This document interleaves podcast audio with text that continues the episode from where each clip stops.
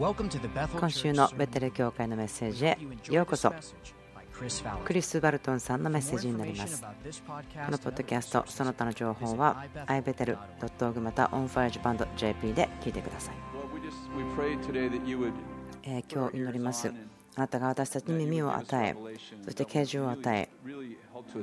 私たちを立て上げることを助けてください。そしてその流れを与えてくださることをイエスの皆によってお願いします。この世界を変える人たちを立て上げる文化という話をしたいと思うんです。私に対してもそれはすごく大事なテーマになっています。何回か繰り返しているかもしれませんけれども、今日このことを分かち合うべきだと感じています。1週間半前ですね、帰ってきましたけれども、17日間ですね、4カ国の国に行って報酬していました。私は明日の予定を確認しないんですね。その一晩前までならないと、前日にしか明日の予定ということを考えないようにしてますから、私のチームの人たちがすごくイライラ大変な目に遭ってしまうことは分かってるんですけれども、私は明日にならないと明日の恵みが十分に来ないから、今日明日のことを考えてしまっても恵みが十分でないし、私が成長しているからというふうに思っているんです。それは私のですね、自分の弱さを霊的にしているのかもしれませんが、私はそういう感じなんですね。私はそのようにしてさせてもらっています。私が家に帰ってきた次の日、カレンダーを見ました。そして私の妻キャシーですね、彼女が1週間前から普通はですね、カレンダーを見て、この日木曜日に何かが、でも私こういうんですね、悪いけどスケジュールをしなくていいよ、その予言的でない限りは先のことを言わないでねということにしてるんです。もうスケジュールに入っているならば予言的ではなくて知識の言葉なので、もう本当にそれはいらないんです、だから教えないでと私冗談も含めてそういうふうに話すんです。でもその朝の出来事ですけれども、こう言ったんです、彼女が。ベテル教会からのメディアの方たちが来て、私たちの写真撮りに来るよ、写真撮りに来ますよ。そういえばそうだったっけ。もう1ヶ月前ぐらいにカレンダーにつけましたね。ブログとウェブサイトするから写真が必要だって言われた。と思ってたんです。もう40歳ぐらいの時にフォトショップで綺麗にしたその写真をつけておけばよかったなと思うんですけど、なんか随分今と違うんですねというようなリアクションがあるような感じですけども。とにかく私たちの夫婦の間にはこんなルールがあるんです。39年前ですね、今40周年記念になるとこなんですけども、だから私たち来週はディズニーランドに行こうとしてるんです。この私と妻の間のルールをまず作った時はジョークだったんですけども、でもそれが本当のものになりました。そういうのありますよね、冗談で始めたことが本当にうまくいくようになるということ。こんなルールがあります。もし私たち2人のうちの1人が起きた時に、1人が落ち込んでいたら1人の人は落ち込んではならない、同じにどうしてはならないと言ってるんですね。だから今日が落ち込んだ日に自分はなると思ったら、自分が相手よりも早く起きてなければいけない。だから多くの時に私は自分もうダメだと思ったら、自分の方がうんと早く起きてしまう、そのような感じでした。で、奥さんに、あなたが明日落ち込んでいたかったらもうダメだよ、なぜならば僕があなたより早く起きてその落ち込んだ人のスポットを取っちゃった。私たちがですから2人ともが落ち込んでいるというか、愛だなという日はないんです。私たちの夫婦のルールになりましたから。でもその朝は写真を撮られる朝でしたけども、彼女が写真撮る人が来るよって言ったら、私そうだ、自分写真撮れるの嫌いと言われたら、彼女も私もと言ったので、なぜか私たちのルールを破ってしまって、その時にですね、私たちの寝室にその悪魔が入ってきたような感じで、もう写真嫌いだな、もう太って見えるし着るものがないし、そういう2人でそれをやってたんです。1日の終わり夕方になりましたけれども、6時に来るって言ってたから5時ぐらいにお家に帰ってきていて、でカウチに座るのに6時ぐらいに来るねとか言って、で妻があなた着替えなさいよって、分かってるけど何か少し痩せて見えるようなのがあったらいいけどな、もう今更ちょっと遅いよねなんかちゃんと前もって考えてたら、なんかこうガードルみたいなのがあったかもしれないのになと思ったんですね。すごくお腹を急にギュッとちっちゃく見えるような、そのお腹がギュッと締められながらその笑えるような練習とかしておけばよかったかなと思うんですけども、まるでコメディのようですねと思ってたんです。で何を着るのとかそういう話をしたんで、お互いに何着るの何着るんだいとか言ってたんですけども、何も似合うものがないねとかって言ってたんです。もうすごく写真が嫌だ、そういう感じでした。で彼女があと1時間したらもうあと彼ら来ちゃうよと言ったら、もうなんかもう今日は落ち込んで負けてる日、なんかか今日はいてはいけないみたいな、なんかそんなお葬式みたいな歌をかけるべきじゃないみたいなジョークを言ってたりとか、本当にああもう良くない、もう自分のこととっても嫌い、これをするってことは嫌だね、自分のことはいいと思えないよみたいに思ってたんです。でベテル教会からそのヒッピーのような感じの人とあと2人3人のですね人がやってきたんです。ドアをノックした時に妻があなたらほら出てよ、あなたのことでしょって言ったんですね。私はドアに行ってドアを開けてまだ朝みたいにしていたんです。あこんにちは。でそのカメラで写真を撮りに来てくれた3人、あ元気ですか、あもう大丈夫だよって言って、あもう嘘ついてましたね、全然いい気分ではなかったけどそういう感じだ、自分ボックスだしねちゃんとしなきゃいけないと思って自分の家に来た。でそのチームの人がいちごとチョコレート持ってきましたよ、いちご好きですか、あいちごですか、ありがとうございます、あいちごとチョコレートを持ってきてくれたよと妻に言ったんです。だからそのチームの人たちがわーってすごく喜んでいて、私が着ていたシャツを見てあすごいと言ってきたんですね。その彼らが私たちを褒める練習をしてきたか、そんな感じでした。そのシャツすごくあなたに似合いますよ、あなたの目のようにぴったりだね、目が茶色だから何でも茶色合うんですよねと思ったんです。自分はそんなこと全然考えなくて、ありがとう、本当にそのシャツすっごいとても素敵ですね、で2人3人集まればという聖書歌詞もありますけども、そんなことを始めたんです。でキャシーさんですね、妻がやってきて、あ彼らはその彼女にあ本当にそのシャツも似合いますよ、あなたもとっても素敵だよね、で自分はこう思ってました。もう何でもそのなんかどうでもいいじゃんというようなですね態度が出てきてしまったんです。言葉ではですねありがとうと言ってたけど、ここでは何でもいいよねみたいな感じだったんですね。態度が悪かったんです。なんか励ますためにそんなこと言ってるんでしょって思って聞いてたんです。でその3人のクルーの方たちはその写真を撮る場所を見つけに行ってちょっと歩いてきてですね帰ってきたんです。とにかくでもお土産のイチゴのことを考えてああよかったね、またイチゴ食べたら太っちゃうんじゃないのとか言ってたんですけども、20分ぐらい経って彼らがもう写真撮れない場所見つけましたからこっち来てくださいと言って、私たちそこに外に出て行ってその写真を撮る時間になったんですね。この腕をこう回してくださいとかいろいろ言われるんですけども、自分の態度はもう何でもいいよどうでもいいよという感じだったんですね。で笑ってって言うから笑顔を作って、あちょっとその笑顔大きすぎますねとか言われて、あこういうふうにやってくださいとか言って、こういうポーズ撮る気がないなとか、なんかそういうロマンティックな感じじゃないよみたいな思ってたんですね。でもその3人の人は3人がですねそれぞれカメラを持ってカシャカシャ写真を撮るんです。で撮りながらそのカメラのスクリーンを見て、わあこの写真はすごい素敵だね、わあかっこいいねって言いながら写真を撮ってくれるんです。もう彼らがですねその計画をしてきたか私全然わからないんですけど、まるでこう励ましのミニストリーのように励ましながら写真を撮るんです。でスクリーンデジカメですからスクリーン見ながら、わあこの写真すごい素敵な写真撮れてるよ、なんかモデルさんみたいだねあなたたち2人とも、でも自分はもう中年の太ったおっさんだぜと思ってるんです。だから自分はこんなことやってるけど、50枚ぐらいですね写真が撮られた後に、あこれこれ見てくださいよって言ってですね写真を見せてくれたんです。その写真を見せながらこれ見てで自分はああそれすごい素敵に見えるでしょ、そうなのそうですか、でその3人のカメラの方たちがこれ素敵これすごいこれかっこいいじゃんってやりながらですね、自分は全然そんなのよく見てないけどな、よく見えないよっていう心はまだあるんです。でも2時間ぐらいそこにいるっていう約束だったんですけど、もう自分はその2時間も写真撮られるのか、もうセルフィーを撮ることさえも嫌いなのに、もう2時間写真撮る、で違う場所に移ってまた写真を撮ってもらってですね、違うシャツに着替えていたら、あそのシャツ最高だね、もうベストを取っといたんだねみたいな感じで言われたんですね。一番素敵です、すっごい美しいね、かっこいいね。でも自分の心はなんかそんなことないよねと思ってたんですよね。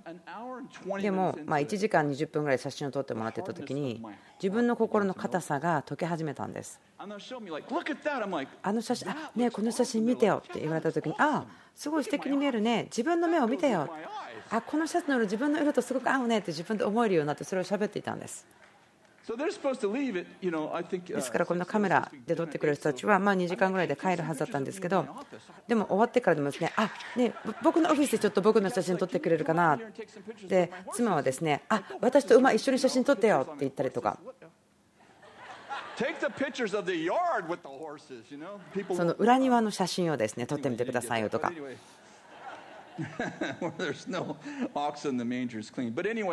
すごく散らかっていた馬小屋だったんですけど、ですから結局もう2時間の予定が3時間ぐらいいたんです。なぜならば自分たちがね、ここも撮ってここも撮ってこの写真撮ってよっていう感じだったんです。わあ、自分の写真撮ってもらって見たけどすっごい素敵に見えるんだって自分で思ったんです。で彼らが去りました。自分たちカウチに座ってだいたい夜の9時15分ぐらいに妻を見て、何が起こったんだっけ。彼女もいや分かんないよね、もうなんか彼ら毎週これやらないといけないんじゃない、やってほしいね、そういう感じがするよって言ったんです。で次の朝目が覚めた時に、これすごくおかしいんですが本当です。朝起きて自分を思ったんです。自分のこと鏡で見て、わあ僕かっこいいな、素敵に見える、それを考えたんです。でも誰に言う予定もなかったんですね。今言ってしまいましたけれども、朝起きて鏡を見たら自分はああすごいかっこいいな、鏡を見た時にああ今日はよく見える、すごい僕は今日かっこいい人だ。ですから5日ぐらいですよね、朝起きて自分のことすごくよく感じることができるね、自分がいい人だよ、素晴らしいよって思うことができるよ、奥さんもすごく素敵、自分もよく見える、そして自分の目も素敵だよって思うことができる。ですからあなたが美しい素晴らしいと思っている人と一緒にいるということに何か力があるんですということです。今何かパワーポイントにその時の写真が写っていますけれども、そのシャツ見てくださいよ、このシャツの色私の目と合うでしょ。で隣にいる僕の奥さん見てくださいよ。今のパワーポイントで写真を出すのは自分の計画じゃないけど、そのパワーポイントとかしてくれる人が急にやったんですよねって、ありがとうございました。この写真で背景に使っているそのもう後ろの茂みさえすごく素敵に見えますよね。なんかもうとっても世界中が笑っているような写真ですと自分は思うんです。だからあなたが素晴らしい美しいと信じている人たちと一緒にいるということは、あなたが自分自身のことを考えることを変えるんです。そして自分自身のことをよく思う、信じることができれば、どれくらいあなたが人生を生きることだとかよくできるか、その変化があることは驚きます。アメリカにおいてはこのような口癖というかですね、使い方があるんですけど、今日髪型が決まってない日っていうことは格好はよく見えないから、だから自分に対して良い印象がないから、だから自分はちょっと良くないよ、今日は態度が良くないよっていう感じですね。こういうふうに考えて育てたかどうかは知りませんけれども、自分はジーザスムーブメントの中で救われました。だからそのプライドとのことをとてもよく言われました。悪魔はもちろんそのプライドによって落ちたんだから気をつけなさい。だから自分自身のことをよく思ってはならない、それをするとあなたは地獄に落ちるよみたいな感じで言われていました。だからそれが謙遜さだよ、自分のことをよく思っちゃいけないよ、それが謙遜さだよ。だからあなたを励ましたら、すぐさまそれはイエス様だからねって言わなきゃいけないよって言われたんです。イエス様がですね全部励ましを受け取ってくれたかどうかは分かりませんけども、でも自分たちはある文化を作ってしまいました。もう自分のことを諦めた、自分のことをよく思うということもいけない、自分一人プライバシーの時家にいたとしても、でも自分のことを良いと思うことは許されない、そんな文化。私はこのことが上手にできるなとかそう思ってはならない。で自分はこのことがうまくできますよと言うならば、こんな感じ、私このことがうまいです、なぜならばイエス様が私を愛してくれてこの宝物をくれたからです、私はそのだって罪人なんだからそんな自分のことがいいなんて言えないよねっていうふうに言わなきゃいけなかったんです。ですからその自分に対して良いこととか自分はそれが上手にできる、そういったことを言うことは許されず、またそれを言おうとするならばもうすぐ同時ぐらいにイエス様だからね、神様からですよときっちり言わなければならなかった。でそしてその後には自分がどんだけ悪い人だよということも言わなければならなかった。そうじゃなかったらもう地獄に行っちゃうからみたいな強調、プライドですからそんなこと言ってはならない、地獄に行きますよみたいな強調で私育てられました。でもそのあなたが誰かということに対してその良い価値を信じるということに何か大きな力があります。ボブ・ジョーンさんという方がいますけど、私は自分のねお父さんみたいに見えますよ、私は自分のお父さんによく似てるんですよと言ってました。それは天のお父さんと自分が似てるという意味ですけども、ですからちょっと考えてみましょう。人々が自分自身が美しいということを知ることができる、そのような文化を立て上げることを言いましょう。箴言の22の6ですけれども、若者をその行く道にふさわしく教育せよ、そうすれば年老いてもそれから離れない。若者をその行く道にふさわしく教育せよ、そうすれば年老いてもそれから離れない。分かりますか？その行く道ということがあります。例えばでもそのことを考えたときには、例えば私の子供にはその良い人になってほしい、その良いことをする人になってほしい。でも例えば良い人というのを加えてですね、神の民となってほしいと考えるのはどうでしょうか。ということはあなたがこう考えてください。あなたの家に住んでいるのは誰ですか。ですからその子どもたちが予言的な視野を持って親であるあなたから見られて語られること、あなたがそのカメラのレンズを通して見て、わあこれは素晴らしいねという写真を撮るように、その人の素晴らしいことを予言的に知ってみてそれを語る。私は箴言が大好きなところなんですけども、自分の子供がですね成長するときに毎日一週ずつ読んでごらんって言ったんですけど、大体それ難しくてできなかったようですけども、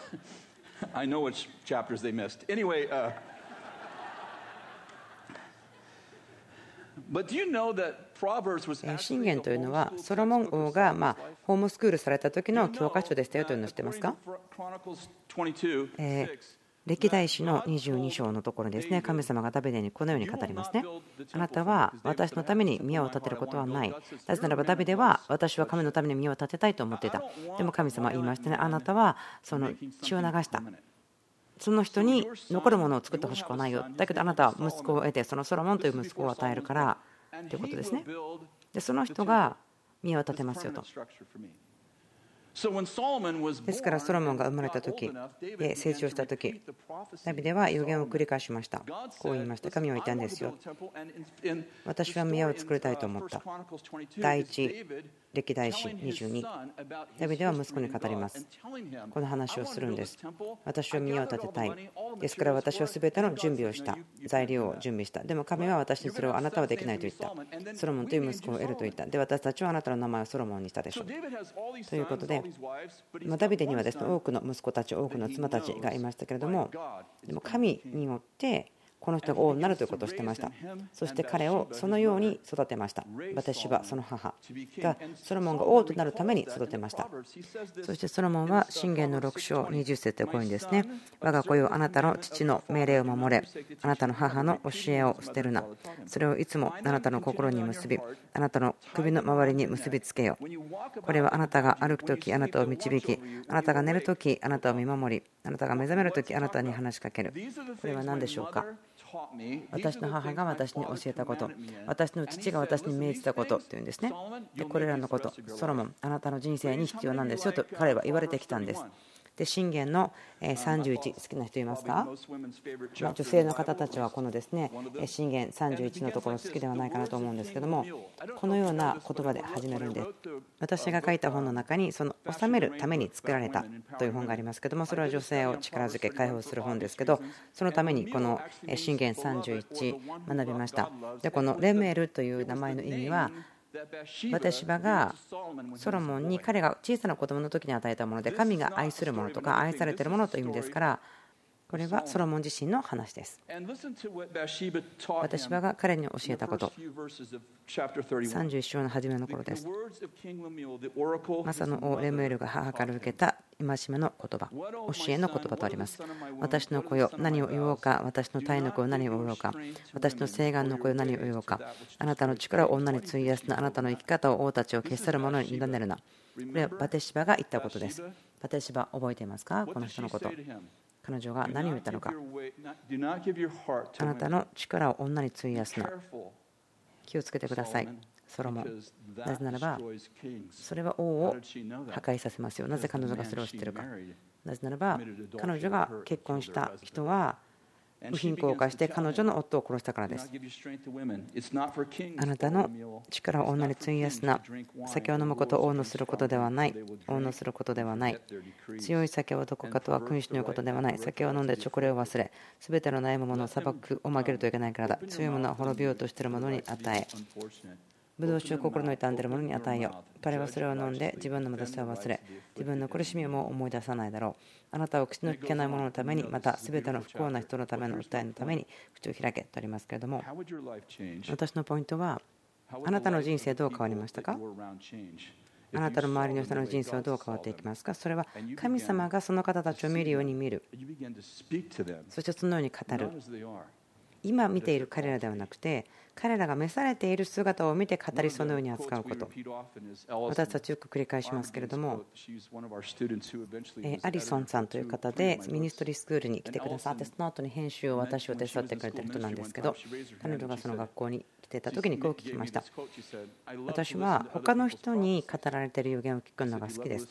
その理由は、その人たちを神様が見ているように語り、また扱うことができて、神様の使命をそこに還元することができるからだと言ったんです。私たちの人生をお互いにアカウンタビリティが必要です。そのアカウンタビリティということを考えたときに、自分は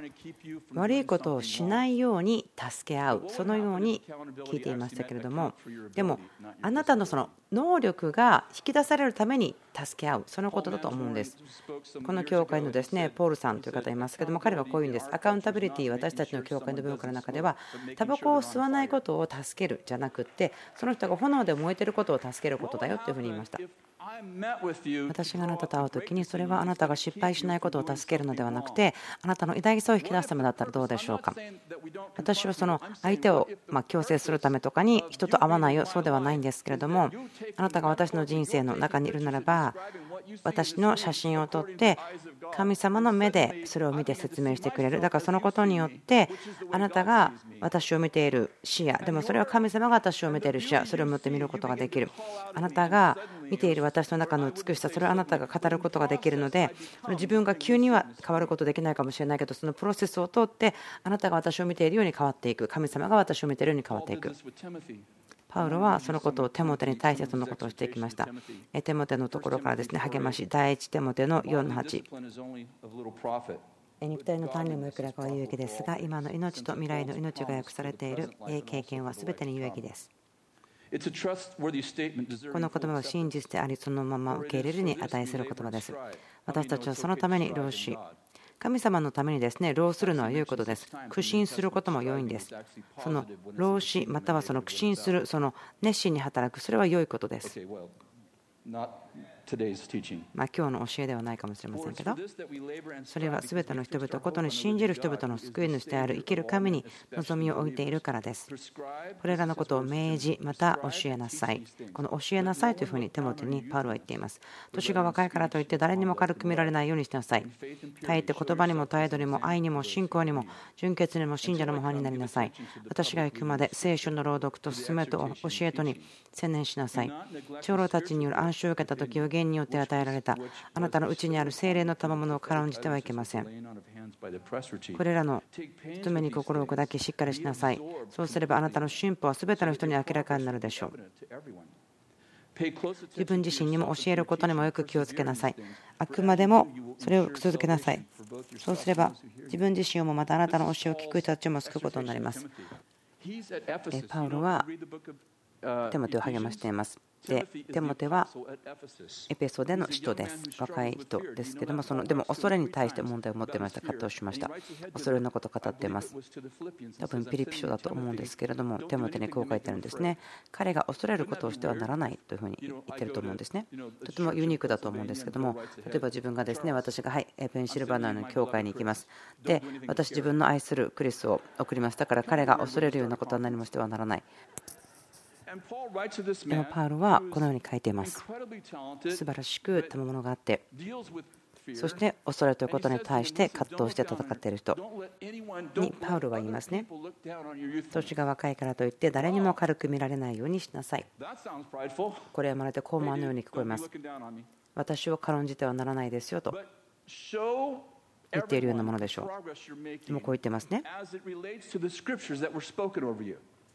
あなたの進歩がすべての人に明らかになるようにしなさいというふうに言っています。ですから神様はあなたのことをこう思ってますよ。でも予言はいつもその先のことを語りますから、まだあなたはそこまで行ってないけれども、そこに行くためにその苦しいことがあったとしても、あなたがすべて毎日することの中で前進してほしいし、あなたの周りにいる人にそれが見えるようにしてほしいんですよ。その予言通りにあなたが進んでいること、その予言が成就する、あなたが信じているように成就する、そのようにしてほしいんですよと励ましています。そのようにしてテモテは世界を変えるものになりました。そしてテモテの霊の父はテモテを信じました。そしてお父さんはこう言いました。ねえ、もう心配しないで、恐れないで、神はあなたに恐れの霊を与えていないよ。でもね、愛とね、力とね、慎みの霊だよ。あなたのように語られた予言、あなたそのことを何かしてるの？実践してください。人々にあなたがそれを信じて、そして働くことによって、前進することによって、その苦しいことがあっても、でも神様が言ったこと、それできるよということを見せてあげてくださいと。これのところでは、その自分たちがしなければならないよという部分があるということを言っているの分かりますか？イエス様がそれは完了した、私は終わったと言ったときに、あなたが終わったわけではないですね。イエス様ご自身の働き、イエス様のパートが終わりましたよ。だからあなたはあなたの部分をやってくださいということだと思うんです。このことを何回も言ってるんですけども、30年前ぐらいだと思うんですね。その自分がバスタブに入っている時に、神様とすごく大きな出会いがありました。イエス様はですね、ドアですから壁からスッと入ってこられたんですけども、短く話しますけれども、で主がこのように私に言いました。私の使命の話をしました。あなたは王たちにあったり、あなたは国々の預言者である。すごく傷んでいる私、精神的にきつくなっていて、山でガソリンスタンドを経営しているようなものに、国々の預言者、王に語る、市長に語る、王子たち、姫たちに語る、そのように言った。そのような時間が30分ぐらいありました。それは幻を見ただけでなくて、経験をしました。エンカウンター、神と会いましたというところでした。で主が語り終わった時に、主は向きを変えて私に背中を見せて止まって、私の方を向いてパッと私を呼び出して、あなたが私を信じたかは歴史が語るよと言ったんです。だから私は神が言ったことに対して何か応答しなければならないという経験をしました。受け取っただけではなくて、神の主権とその自由意志というものがあるので、自分の意志というものが働かせられなければならないということでした。そしてあなたがその死んだ時に分かりますよ。あなたが本当に私を信じたか、そして私がやったことに対してあなたが何か応答したかということが分かりますよとイエス様は言われました。私、皆さんに提案があります。私たちには必要があります。私たちの心に語ることができる人々が必要です。このメッセージ前もしましたけれども、バルナバという人に本当に自分は心が惹かれています。なぜか分かりませんけれども、多分ですね、このビルさんが私の人生でバルナバ、そして妻のキャスリンも自分を信じて語ったバルナバのようでした。私を信じてくれた人と結婚しました。なぜあなたはキャシーと購入しましたかと聞かれたら、私15歳でしたけども、私が自分を信じる前に彼女が私を信じてくれたからと言いましょう。ビルさんのことも本当に感謝して愛してますけども、私を自分自身が信じる前に自分を信じてくれました。ですからそのような人たちがみんな必要なんです。あなたを見て、あなたは素晴らしい、美しい、あなたは自分が本当にそうだか分からないよと言ってもいい、あなたは美しいんですよというふうに言うことができる人で、いつもあなたがその人と会うと、神様があなたをどのように見てるかということを分かる人、とても必要なんです。このアビさんという方知ってますか？彼女はですね、よく私に携帯でメールしてくるんです。私今日どうなんだろう、私素晴らしい、もう美しい、良い父である、良いお母さんである、もうキリストの花嫁である、もう私は全部です、あなたは全て、私は自分を褒めたたえる。すいません、もちろんここは冗談ですけども、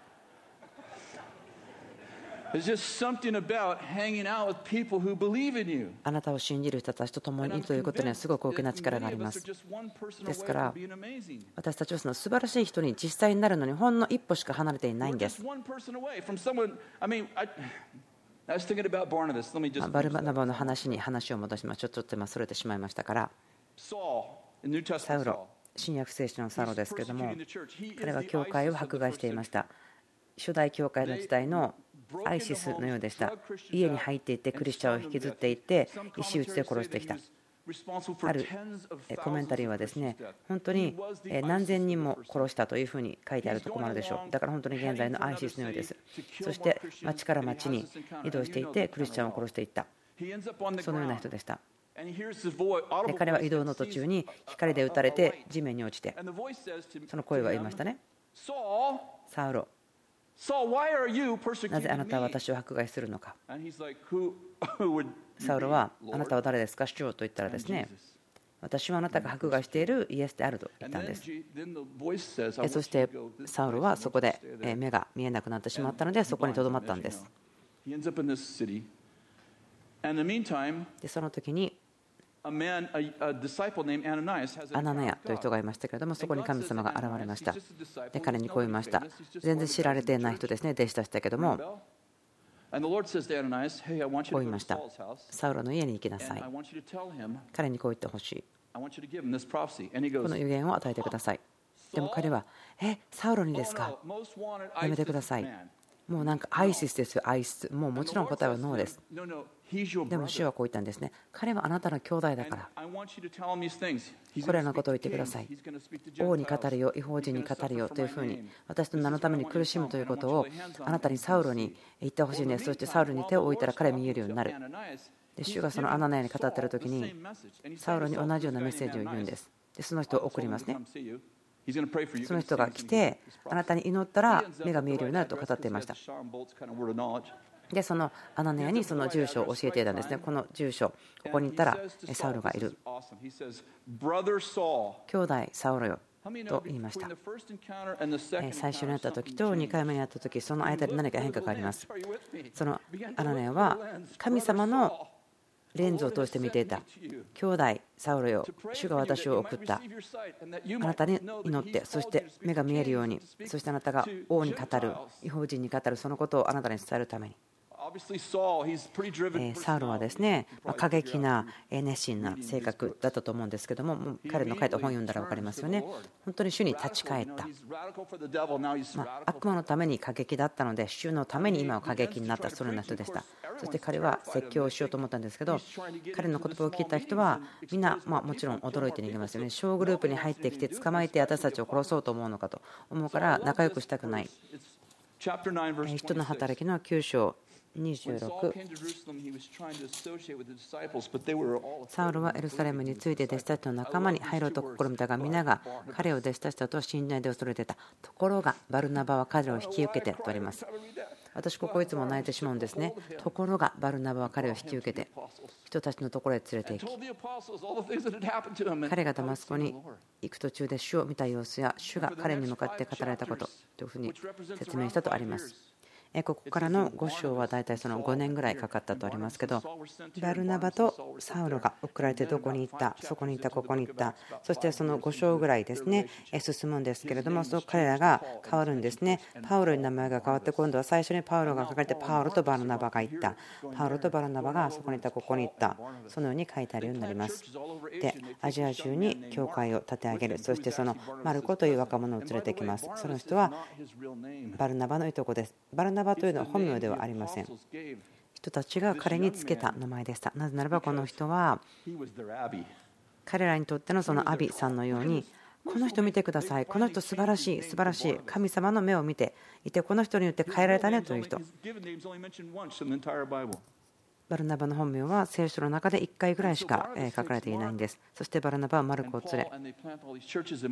パウロは出て行って、そして教会を開拓し始めました。数年後にパウロが、自分たちが開拓した教会を見に行きましょうと言って、バルナバがマルコを連れて行きたかったけども、パウロはいやその人は連れて行かないですよ、何か途中でやめてしまった人だからダメですよと言って、ここでパウロとバルナバは聖書で見ることができるようにこう分かれていってしまったということです。バ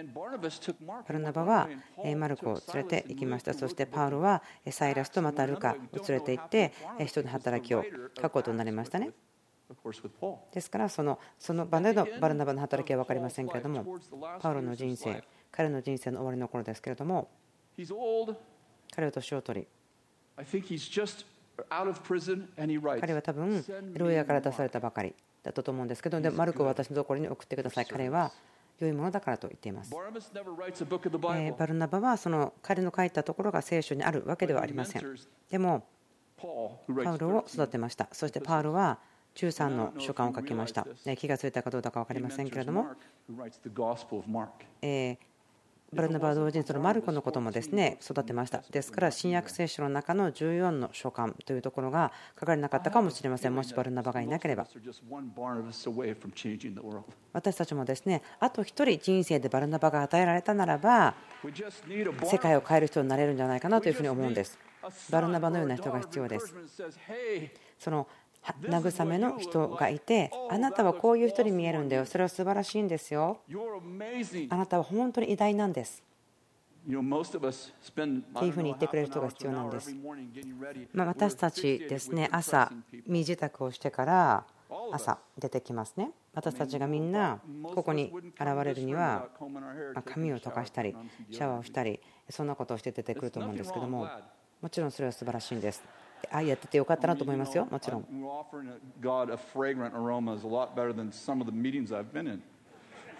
私がその良い香りがすることは良いことでしょう。でも私たちの中にある御国を立て上げる、そして誰かのために自分がバルナバになるために1日5分まず準備して家を出たらどうでしょうか。私の息子、彼はここでカウンセリングのミニストリーしてますけれども、彼がいろんなことをすることがあります。人々を助けています。その時に宿題をあげるんですけども、そ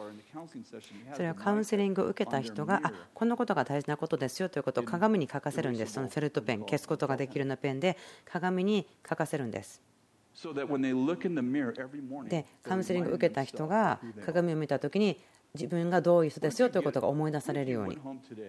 ですからこんなことどうですか。皆さんが今日お家に帰ったときに、私は世界を変える人って書く、または私は世界を変える人に見えてる。今があなたにとってあなたの中にあるそのこのようになりますよというのが完全に出てくるときですよ。そのことによってこの世周りが待ってる人にあなたがなっていくときですよというときです。あなたがバルナバとして励ますことができる人を見つけるということはどうでしょうか。または女性の皆さん、エステル好きですか、どう思っていますか。エステル書のエステルがみんな好きだと思ってるんです。私自分女性ではないけどそのエステルのこと大好きですよ。でもこう言っていいですか。モルデカイがいなかったらエステルは存在してませんよ。ですから女性の皆さん、あなたにはモルデカイが必要なんです。男性の皆さん、あなたがモルデカイになるということが可能ですか、必要ではないんですか。ある方はですね、自分の結婚に口を出さないでくださいというかもしれませんけれども、観察によってまたその命令を行うことによって変えられる、それは討論をすることによってはないですよってあることが分かっている人はどれくらいいるでしょうか。何年か前ですけれども、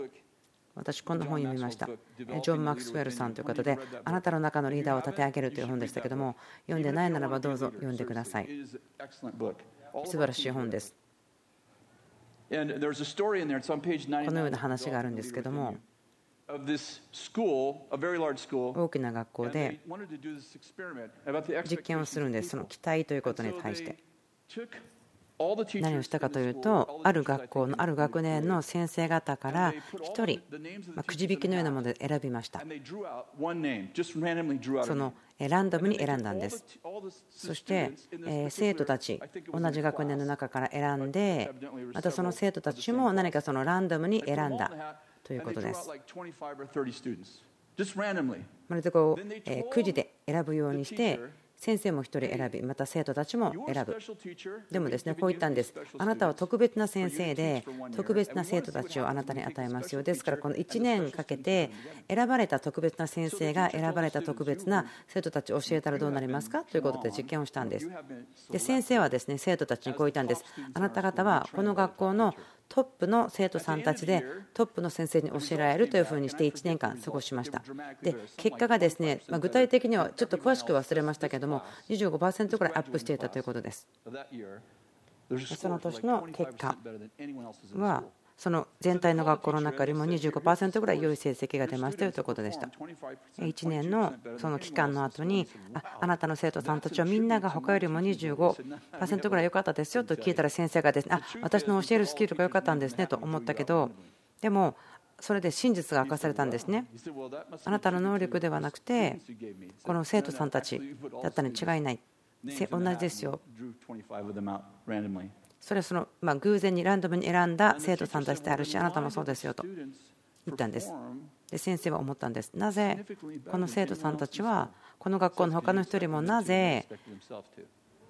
よくできたのかなって考えたときに言われたんです。それはあなたが生徒さんたちを特別なハイレベルな方たちだと信じて期待したからですよということでした。モルデカイ、そしてバルナバのように期待してみるんです。あなたはそれすごく素敵ですよ、似合いますよ、あなたの目にぴったりですよ、あなたが美しい、あなたが素晴らしい、あなたがそのことに同意する前に、考えする前にそのことを思う人々と一緒にいること、あなたが自分のことを素晴らしいと思う前にあなたを素晴らしいと思う人たちと一緒にいる、そのような文化、あなたが本当に自分のことを、自分は良いもの、素晴らしいものと思えるような文化、このような文化考えてみてください。あなたが自分のことを、自分が素晴らしい、良いもの、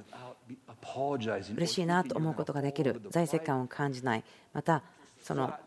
ような態度を取ったら失敗して自国に落ちるよと脅かさない、そのような文化。今日あなたが自分の髪型がよく見えるから、私は自分のことがいいと思う、そして自分イエス様みたいだ、イエス様からもらった賜物がある、そう思うことができる。そして私若いけれども、でも私を見下さないでくださいね。そして私このような予言をもらったの覚えてますか、皆さん。私それに対してどうやってると思いますか。私この受けた予言に対して熱心に働いていますよ。予言もらったけど、でもそれに向かって私前進してますよ、熱心に進んでいますよ、労苦していますよ、苦しいことがあるけどもそれも受け入れて私が前進する、成長することを見てほしいですよということができる。私は前進しています。それは予言をもらったからだけではなくて、予言はいただきました、もうその部分、イエス様は終わりました、イエス様の部分は終わりました。で、自分は神様が言ったことに対して何かしました。私、神様の言葉を取って神様が言われたことに対して応答していますと。また私にはアカウンタビリティを持って働いてくれる人がいます、思い出させてくれる人がいます。その能力を持ってますよね、これをすることができますよね、あなたが持っているのはもっとできますよ、あなたの本物のアイデンティティに対して前進しますよ、もっと大きいものですよ、高いものですよ、神様が与えている高い飯に対して一人だけであることはできませんよ、正直になりましょうね。ですからバルナバを見つけましょう、そしてバルナバになりましょう。本当です。私はこのベテルメディアからですね、毎週人々に来てもらって写真を撮ってほしいなと思うかもしれませんよ。その写真を撮って励ましてもらいたいと思うかもしれません。はい、では祈りましょう。皆さんのために祈ります。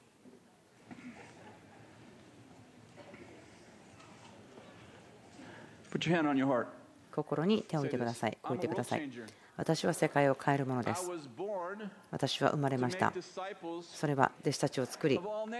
すべての国々を弟子化するためです。私は高貴なものです。私は大きなものです。私は神のイメージで作られました。私は神のぬちがたで作られました。そして私はキリストのようになるために作られました。私が神様のように行動することができます。私は自由です。なぜならば私は召されているからです。神様を模範するものと召されているからです。ですから私はしっかり決めています。神様が私に対して私がこうであると語ったものになっていくことを、神様の助けによって、神様の恵みによって、また皆さんと一緒に、あなた方の助けによって、私は自分がなるべきものに全てなることができます。イエス・キリストの皆によって祈ります。アーメン。ありがとうございます。